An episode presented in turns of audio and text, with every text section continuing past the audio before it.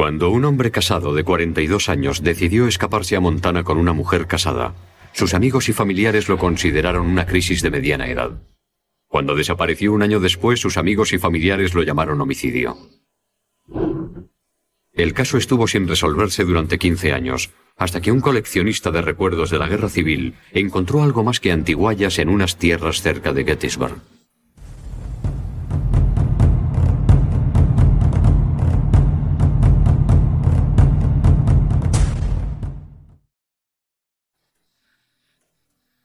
El condado de Franklin se encuentra a las afueras de Gettysburg, Pensilvania, una parada obligada para turistas y amantes de los recuerdos de la guerra. Pero para los habitantes locales, las vidas de Melvin y Joan Snyder eran mucho más interesantes que las historias de las batallas de la guerra civil. El sábado 25 de mayo de 1985, Joan Snyder salió a trabajar hacia las 5.30 de la mañana. Preparaba tartas para un restaurante de la localidad. Cuando regresó a casa a mediodía, su marido de 43 años, Melvin, ya no estaba. Y su camioneta tampoco. Le estuvo buscando un rato y vio algunas cosas que le parecieron un poco raras. Por ejemplo, había dejado las herramientas fuera y Melvin Snyder era muy cuidadoso con sus cosas. Era un hombre meticuloso y nunca habría dejado sus herramientas sin guardar. Joan llamó a sus familiares para que le ayudaran a buscar a Melvin. Mientras buscaban por la finca, uno de los familiares encontró un casquillo del calibre 25 en el suelo del granero, pero no había ningún rastro de sangre por ninguna parte. Una bala como esa no suele atravesar el cuerpo humano. Y si no atraviesa el cuerpo, no suele haber demasiada sangre en el escenario. No es como en la televisión, que se ve sangre por todas partes. No había ningún testigo, salvo los animales de la granja, que no iban a decir nada. Joan esperó dos días antes de denunciar la desaparición. La policía encontró la camioneta de Melvin a 100 kilómetros de allí, en Town, Maryland.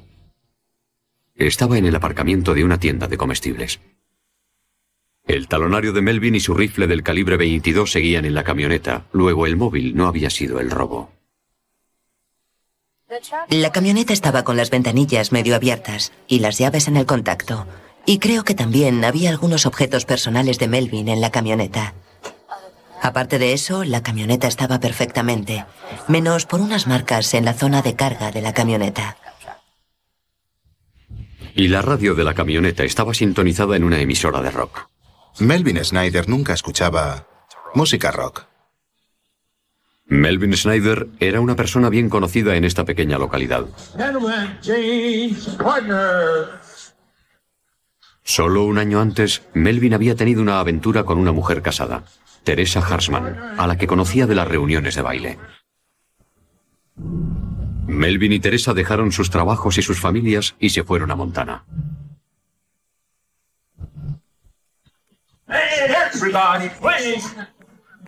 La mujer de Melvin, Joan, y el marido de Teresa, Ron, también aprovecharon la ocasión para conocerse mejor. El señor Harshman y la señora Snyder empezaron una relación que se volvió bastante íntima. Pero solo tres semanas después, Melvin y Teresa decidieron que habían cometido un error y volvieron a casa.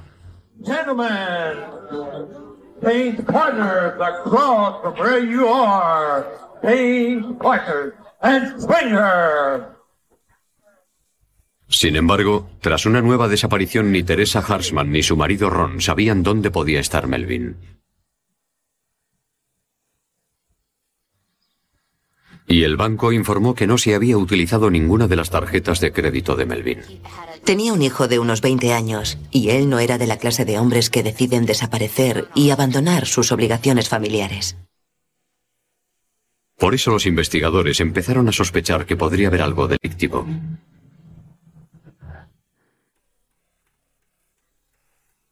Melvin Snyder, de 43 años, un conocido granjero que trabajaba en una fábrica, había desaparecido. Su familia no sabía de ningún motivo por el que hubiera querido dejar su casa. Tendría que estar viviendo en una cueva sin contacto alguno con el mundo exterior para no dejar alguna huella de alguna clase. Vino un equipo de buzos para dragar los lagos de la zona. Preguntamos a los vecinos si habían visto algo extraño, si le habían visto irse, pero nadie le había visto. El historial dental de Melvin se comparó con la dentadura de todos los cuerpos no identificados aparecidos en los Estados Unidos sin éxito. Un día encontraron en una zanja lo que parecía una mano y los forenses se la llevaron para analizarla. Por supuesto, no era una mano humana. Dijeron que podía ser de algún animal, de un oso tal vez, pero no era la mano de Melvin Snyder. La única pista era la de un vecino que dijo haber visto una camioneta marrón cerca de la casa de Melvin el mismo día de su desaparición. Era parecida a la camioneta que tenía Ron Hartman. La mujer de Ron y Melvin Schneider habían tenido un romance en cierta ocasión. Si era la camioneta de Hartman, no lo sé, no lo sabemos. La policía descubrió que Hartman había comprado una pistola del calibre 25 solo unas semanas antes de la desaparición de Melvin. Casualmente se había encontrado un casquillo del calibre 25 en el granero de Melvin el día que desapareció. La policía registró el domicilio de Harsman y encontró munición del calibre 25. Pero no había ningún arma. Le pregunté dónde estaba la pistola y dijo que debía preguntárselo a Teresa, porque ella era la que tenía la pistola. Dijo que le había gustado y que se la había quedado y cuando le pregunté a ella dijo, no, eso es mentira. A mí no me gustan las armas y no sé nada de ninguna pistola. Durante la investigación, la policía también averiguó que Ron Hartman y Melvin Schneider habían tenido un fuerte enfrentamiento por la relación que Melvin tenía con la mujer de Ron.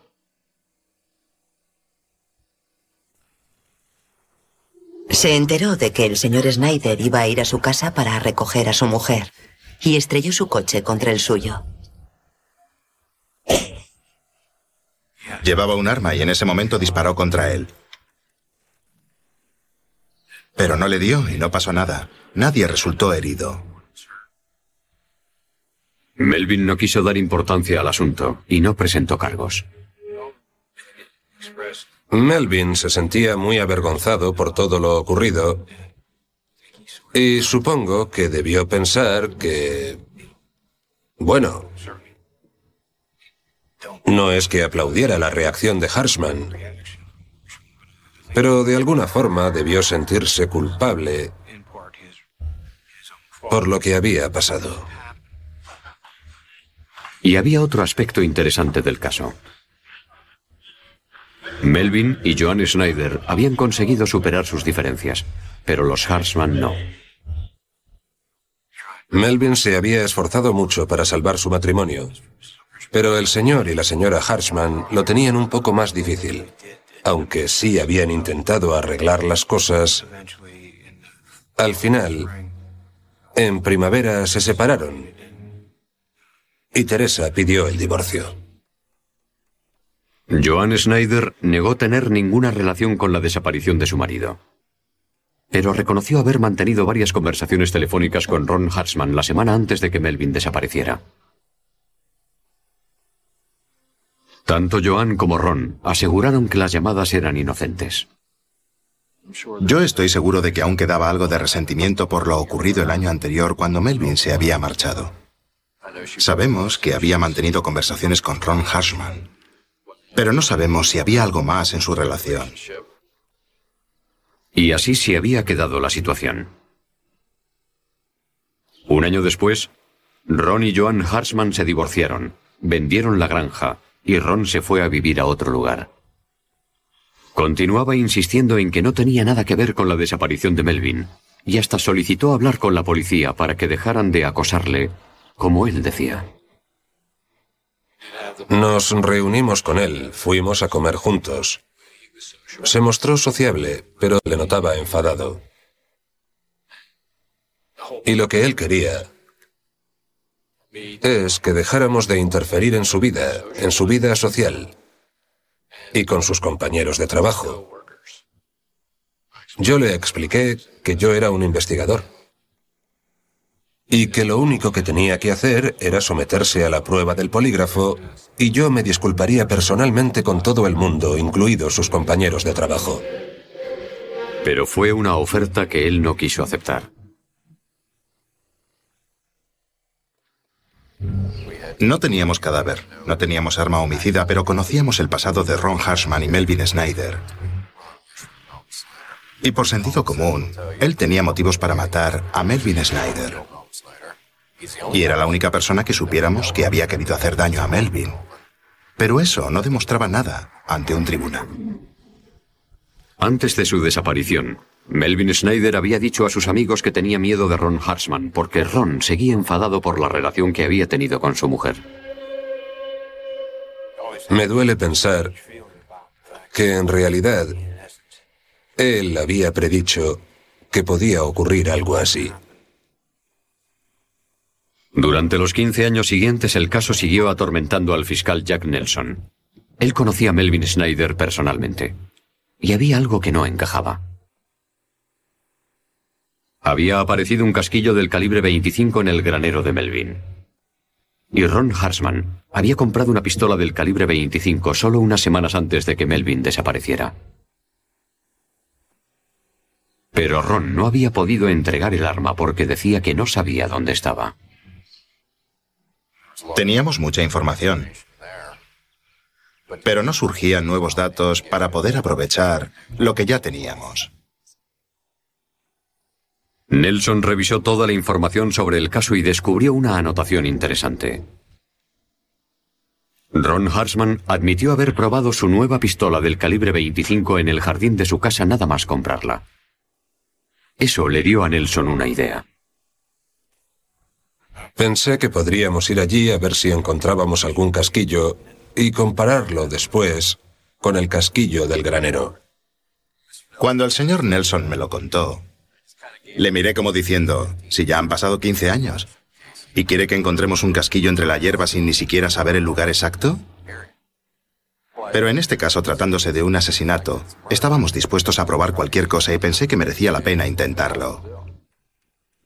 La policía encontró ayuda en Gettysburg, Pensilvania. Don Hinks era un conocido comerciante de la zona que vendía detectores de metales. Estos detectores de metales suelen usarse para buscar recuerdos de la guerra. Me alegré mucho más cuando encontré tres balas de cañón de la guerra entre los indios y los franceses de la campaña de Braddock y no tener que ponerme a buscar un casquillo del calibre 25. Pero Hinks y varios de sus colegas se ofrecieron a hacer lo que pudieran a pesar del hecho de que la finca de Hartman tuviera varias decenas de hectáreas. Pero había mucha basura tirada por ahí y había mucha maquinaria agrícola. Era el lugar donde tiraban la basura con papel de aluminio, tubos de pasta de dientes, y todo eso lo tiraban allí. Así que el reto era buscar entre 130 años de basura acumulada y encontrar el pequeño casquillo del calibre 25 que estábamos buscando. Los detectores de metales modernos cuentan con procesadores que miden el nivel de conductividad, lo que les permite identificar el tipo de metal y la profundidad a la que se encuentra un objeto bajo tierra. En realidad son ordenadores que te dicen lo que hay ahí abajo y la profundidad a la que está. Hoy lo hacen todo menos ponerse a cavar. Hinks y su equipo encontraron muchos casquillos, pero ninguno era del calibre 25. Entonces, Hinks encontró algo cerca de un tendedero de ropa. Al cabo de unos 20 minutos, vi una lectura en el detector que coincidía con las características de un casquillo de bala y empecé a cavar. Corté un pequeño trozo de hierba, le di la vuelta y entre la tierra había un casquillo del calibre 25. Y al ver lo oxidado que estaba, comprendí enseguida que no era un cartucho reciente. Lo primero que pensé fue que era demasiado bueno para ser cierto. No podía ser el mismo casquillo que había disparado. Los investigadores, al cabo de 15 años bajo tierra, todavía pudiera analizarse el casquillo. 15 años después de la desaparición de Melvin Snyder, los investigadores encontraron un casquillo del calibre 25 enterrado a varios centímetros de profundidad en la granja de Ron Hartzman. Era del mismo calibre y del mismo fabricante que el casquillo encontrado en el granero de Melvin. Cuando se aprieta el gatillo de un arma de fuego, se produce una pequeña explosión en el interior. La bala sale a través del cañón. Y el casquillo se desplaza hacia atrás entrando en contacto con la parte posterior de la recámara antes de ser expulsado. La recámara de cualquier arma tiene marcas características y exclusivas que resultan del proceso de fabricación. Las piezas se someten a procesos de pulido y acabado que dejan pequeñas imperfecciones microscópicas sobre las superficies. Y esas mismas marcas quedan grabadas en todos los casquillos que son expulsados de la recámara del arma. Los expertos de balística del Laboratorio de Criminología de la Policía Estatal de Pensilvania analizaron ambos casquillos. Cuando vio el casquillo dijo, bueno, está bastante deteriorado. Ha estado expuesto a los elementos mucho tiempo, así que no se hagan muchas ilusiones. No soy experto en estos temas, pero el hecho de estar enterrado podría haberlo protegido de la exposición a la lluvia y a la corrosión y esas cosas. En este caso, el estar bajo tierra podía haber ayudado a conservar las marcas que pudiera tener el casquillo después de ser disparado. Pero eso depende de cada caso. Bajo el microscopio, los expertos observaron que ese había sido precisamente el caso y que las marcas del casquillo podían apreciarse con claridad. Y las marcas producidas por la recámara eran idénticas a las marcas que presentaba el casquillo encontrado en el granero de Melvin Snyder. Yo no tenía ninguna duda en absoluto de que los dos casquillos habían sido disparados con el mismo arma. Eran idénticos. ¿Por qué iba a disparar su arma en la propiedad del señor Snyder? No había ningún motivo para ello, a no ser que quisiera matarle. Basándose en las pruebas de balística, los fiscales acusaron a Ronald Hartman de asesinato en primer grado. Melvin Snyder había desaparecido el 25 de mayo, exactamente un año después de que empezara su relación con Teresa Hartman. El señor Hartman era de esa clase de hombres a los que nadie les dice lo que tienen que hacer. Y nadie iba a tocar lo que era de su propiedad. Se puso muy vengativo y muy furioso. Él no era de los que iba a dejar que su mujer volviera a casa para intentar salvar su matrimonio. Él no podía perdonar y olvidar. Él era de los que necesitaban vengarse. Y eso fue lo que hizo. Los fiscales decían que el crimen había sido premeditado. Las pruebas sugieren que Hartman fue en su camioneta a la casa de Melvin, le encontró en el granero y disparó matándole con su nueva pistola del calibre 25.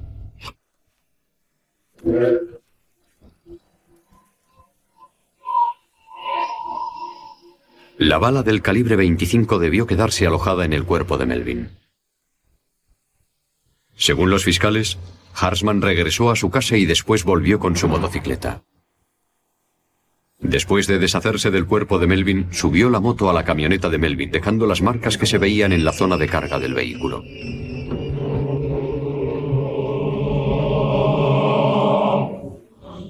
Entonces, Hartman abandonó la camioneta de Melvin a 100 kilómetros de distancia, en Maryland, y volvió a su casa en la moto. ¿Qué hizo con el cuerpo? Han pasado 19 años y todavía no se ha encontrado el cuerpo. Es evidente que debió planear cuidadosamente dónde iba a deshacerse del cadáver, cómo iba a deshacerse de él. Durante el interrogatorio de la policía, Joan Schneider reconoció que le había dicho a Ron Hartman que Melvin iba a estar solo en casa aquel día. Pero la fiscalía no tenía ninguna prueba de que ella tuviera algún conocimiento sobre el asesinato. Yo creo que Joan tuvo algo que ver en el caso. No sé si fue de forma intencionada o si estaba siendo utilizada por Ron Hartman y no se dio cuenta de que estaba colaborando en el asesinato de Melvin. Ron Hartman se declaró inocente. Los fiscales sabían que un caso con una sola prueba forense iba a ser difícil. No hay muchos casos que lleguen a juicio sin que haya un cadáver. Tampoco hay muchos casos que lleguen a juicio si no hay un arma homicida. Y llevar un caso a juicio sin cadáver y sin arma homicida era casi impensable. En julio de 2001, el jurado condenó a Ron Harshman por asesinato en primer grado y fue sentenciado a cadena perpetua. Estuvo 16 años engañando a la justicia. 16 años es mucho tiempo para haber cometido un asesinato. Estuvo a punto de librarse. 15 años después del asesinato fuimos allí y encontramos aquel cartucho y pudo hacerse justicia. Ahora está con el uniforme naranja de presidiario, pagando por el crimen que cometió. Al final se hizo justicia.